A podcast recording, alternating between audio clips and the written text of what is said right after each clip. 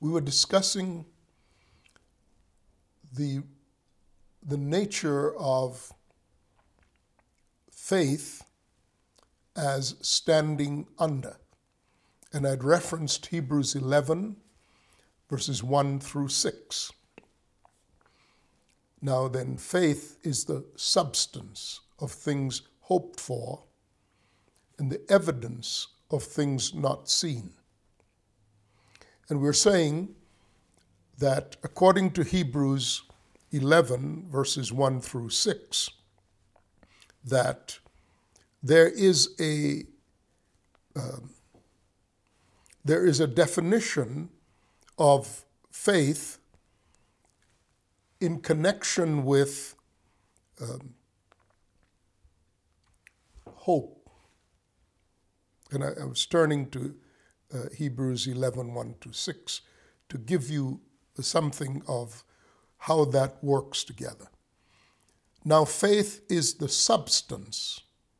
And I was saying to you that that word is a compound of two words H U P O, hupo, and S T A S I S, stasis.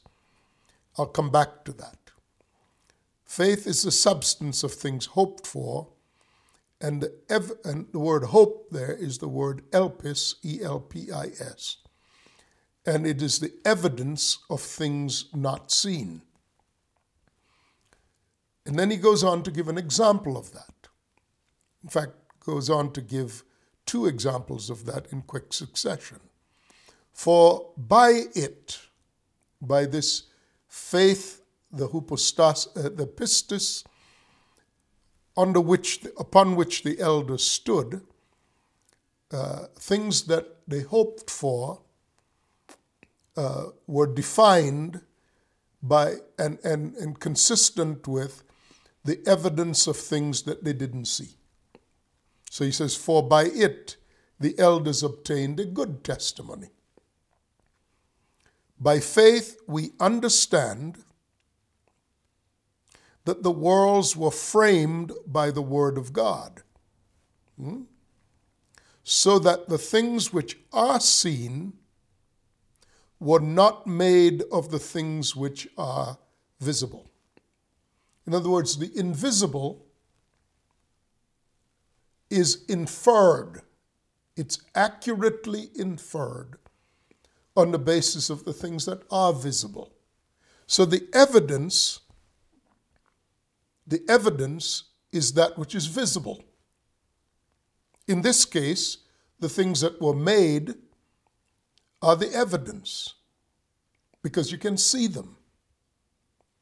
But what they talk about, what they testify to, are the invisible things that pre existed and out of which the visible things came.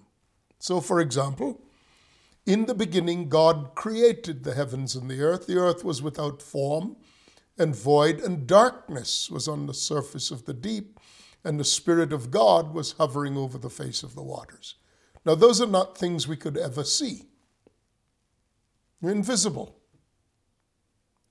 But we can see when God said, Now let the earth bring forth seed, the, the herb yielding uh, seed and the fruit tree yielding fruit after its own kind, and it was so. Let the birds fly in the open firmament of the heavens, God said, and it was so. So these are visible things. We can still see birds, we can still see fruit tree bearing fruit with seed in itself, and so on. But these all came by decree of God out of the deep. Now, what is this telling us, really? Is it about birds and seeds and the rest of that? No, no, no, no, no. This is the essence of faith. He's telling us our epistemology, what we assume is true, is always going to be this leap, this inferential leap, but it's not lacking in evidence. The evidence is the visible. But the visible speaks unequivocally of the invisible. Now, faith is not a mere inference based upon the visible of the invisible. Faith requires a revealing of the invisible so that you may understand the visible correctly. Everyone can see the visible. But our theories of how the visible came to be may be completely erroneous, as in the theory of evolution. So we can come up with the wrong epistemology based upon the physical evidence concerning which we may all agree. After all, it's not so difficult for us to agree on the visible things. That's a matter of observation, analysis, synthesis, and theory. And we can all observe. But what our process is leads to or rests upon our epistemology. So the mere fact of the existence of a thing is not, does not automatically infer that we know how the thing came to be. But it's more than that, really, because we are now to have hope for other things. The visible things should inspire hope.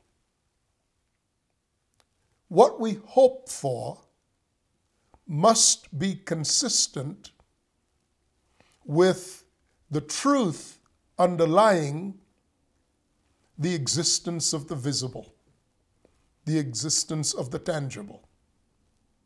So, hope then, in that regard, is never wish.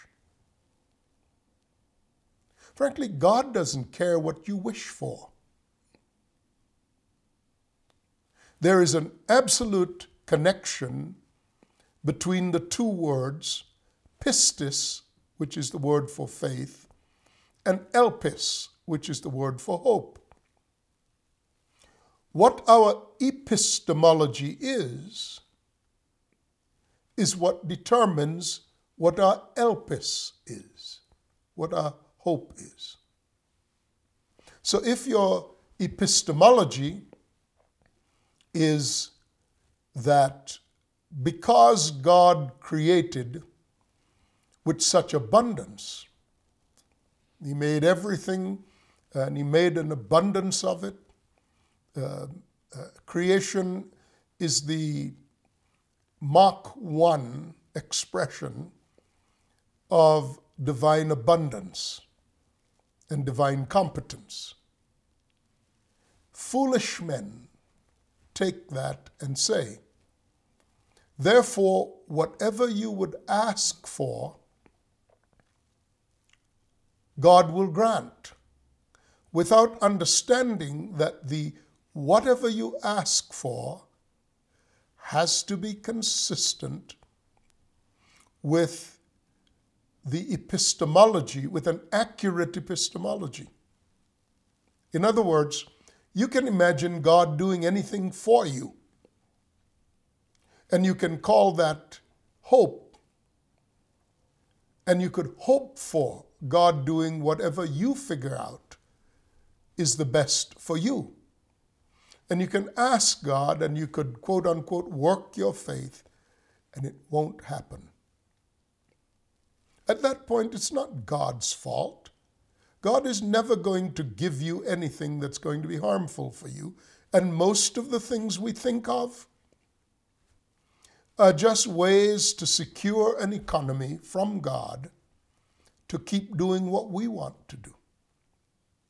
Isn't it interesting that the most of what we ask for from God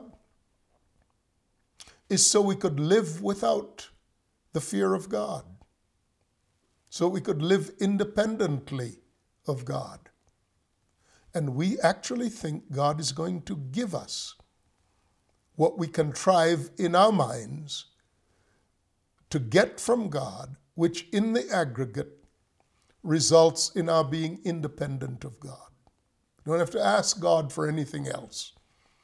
If He gives me just this one thing, if He gives me the good job that makes me rich, then I don't have to ask God for anything else because I may promptly enter into the economy of the sweat of my brow and live that way for the rest of my life. And I'll thank God and even give tithes and offerings because He made me independent of reliance on Him. That's the mindset of fools. There's much, much more to faith than just things. So let's get into it. So it is said, faith is the hypostasis. That's the word for substance. Faith is the substance of things hoped for and the evidence of things not seen. Now, in wrestling with this concept, scholars, especially in the uh, second, third, fourth centuries, came up with the theory that Christ is the same substance as God. And that's how they interpreted the notion of uh, hypostasis, which is the word. Hupo means to be under, and stasis is your stance under. But the way that unpacks has been that substance means something esoteric like divine substance, divine construct. Whatever God is, in substance, Christ is. Well, the moment you're talking about substance that way, you've entered into the realm of the material. Of the material. The atomic structure of the thing. Well, God has no atomic structure. God is a spirit. Spirit is other than material uh, that may be analyzed. And in fact, if it's material that may be analyzed, substance is tangible and material and defines erroneously the thing that is invisible, which becomes visible, or which uh, is which is granted uh, credence, so that we may believe in the invisible, by the material appearing that evinces the invisible. God is invisible, will always be invisible no man has at any time seen God. Now, I'll grant a meaning to the term substance, such as in the, passage on the prodigal son, which says, And he wasted his substance in riotous living. There, the term substance more, has more to do with his economy or his, and it's more in nature, his epistemology, what defines him. So we talk about whether an argument has substance or not, which is not about a material thing, but whether or not, whether or not when it is examined, its foundational basis its epistemology is cogent, accurate, it's reliable, so that you can make decisions about it.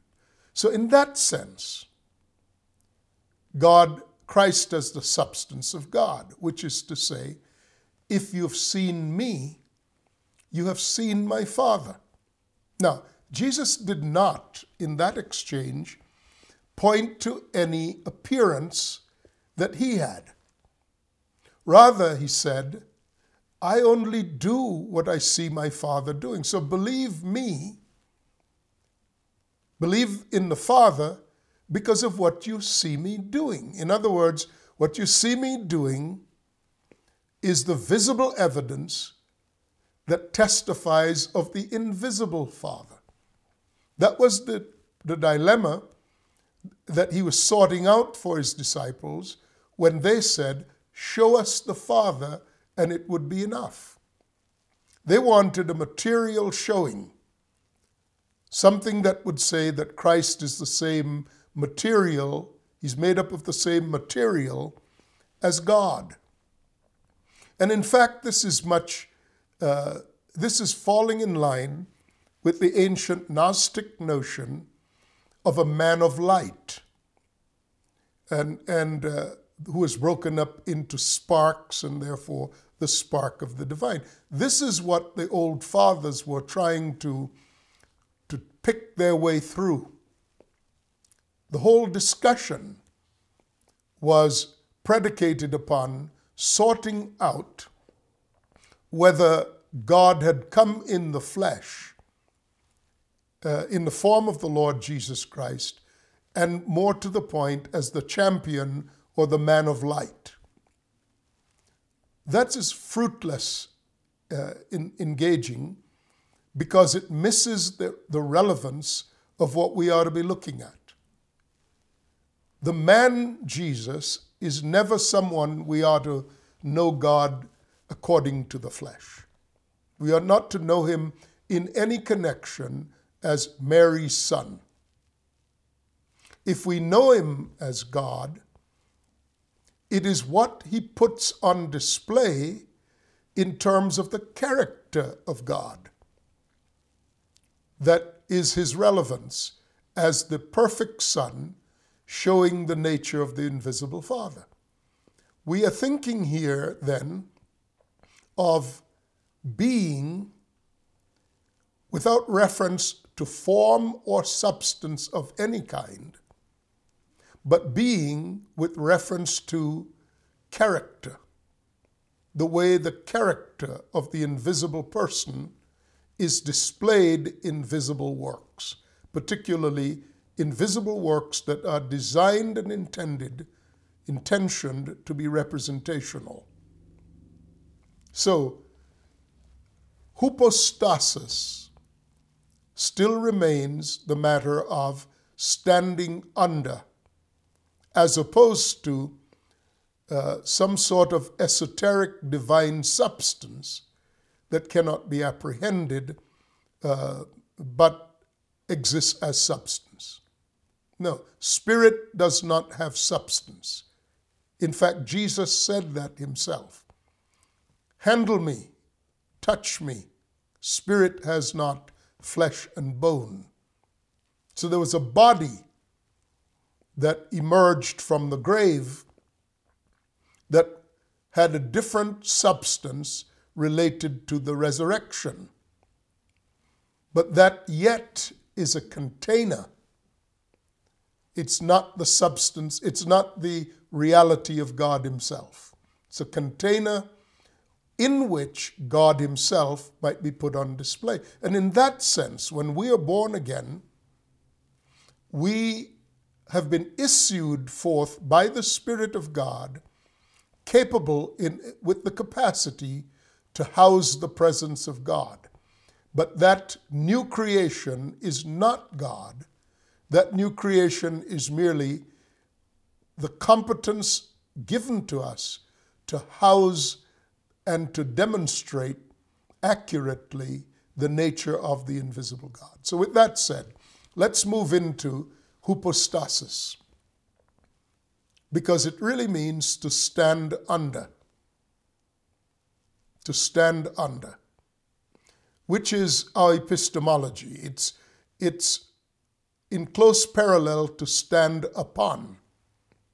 But the manner in which we stand under, the substance, the positioning, our epistemology, is defined by the word tithemi. T I T H E M I. Tithemi. T I T H E M I. Tithemi. It means to lie down as if you are dead. To lie down as if you are dead. In that sense, faith then is like the stone in front of the sepulchre. Because that's what they did in the ancient world with dead people. They were put into the sepulchre.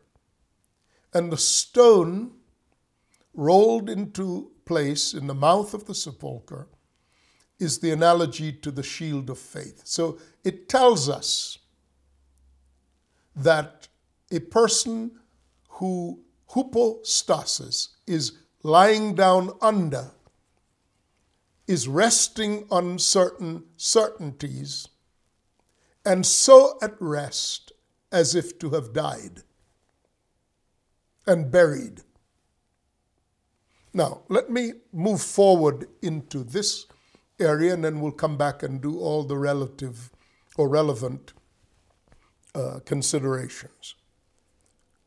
When you stand up or when you lie down in complete uh, trust of God, it is as though your energies, your efforts have expired. You're dead. Now, that you see, is the most vulnerable condition in which you could ever find yourself. A dead man, a corpse, cannot offer any resistance, cannot offer any defense, cannot offer, is not capable of quenching any fiery darts, the assaults of the enemy. Well, when you stand up, or when you lie down, rather, in this condition of absolute vulnerability, the condition defined as tithemi, something else happens. God stands up in you. And this standing up is defined in the word, parallel word to tithemi. It's the word histemi. It's the word histemi. H I S T E M I. Histemi. We get the pharmaceutical word histamine from it. Histamine. Now, what that is, the analogy uh, to this, and the reason that pharmacists chose the word is because it is descriptive of a result, something the body does when it is vulnerable. So, if the body is in an environment of allergens which attack vital organs, in that environment, the body is compromised. The body is vulnerable. The body is weak and weakened and cannot offer the resistance that it needs to offer in order to protect itself. So, the design of the body, God designed the body to speak of this truth. The body then produces fluids. Even in a weakened state, it has the capacity to produce fluids, to produce the water of the word, if I may say it that way, to cushion and defend by word, by water, the organs that are subject to attack. When you're having an allergic reaction, swelling is usually the main thing that accompanies uh, an allergic reaction because the body produces water, fluid, to cushion uh, and protect the affected organs. That swelling, that standing up, is what is referred to as histemi. So when you lie down as if you are dead, the standing up of God in your circumstance is analogous to the shield of faith. So the twin action, tithemi and histemi, speak simultaneously of your death because you intended to rest upon. You intended your epistemology to be that you trust God. And because your epistemology, trusting God, puts you in a condition of tithemi, God inevitably stands up in you, stands up in your place, stands up in your circumstance in the way He chooses. So your tithemi, based upon your epistemology, triggers a result that is visible by the invisible God. And that's your hope when you tithemi, that the invisible God will stand up. The portion of this that you do not control is the outcome. So, what you hope for is not a specific result, but you hope for, you, you, you put your confidence in the fact that when you are in a position of t- described as tithemi, God will inevitably stand up. That's what you hope for. How he does that is not anything subject to your control. How he does that is not something you can predetermine.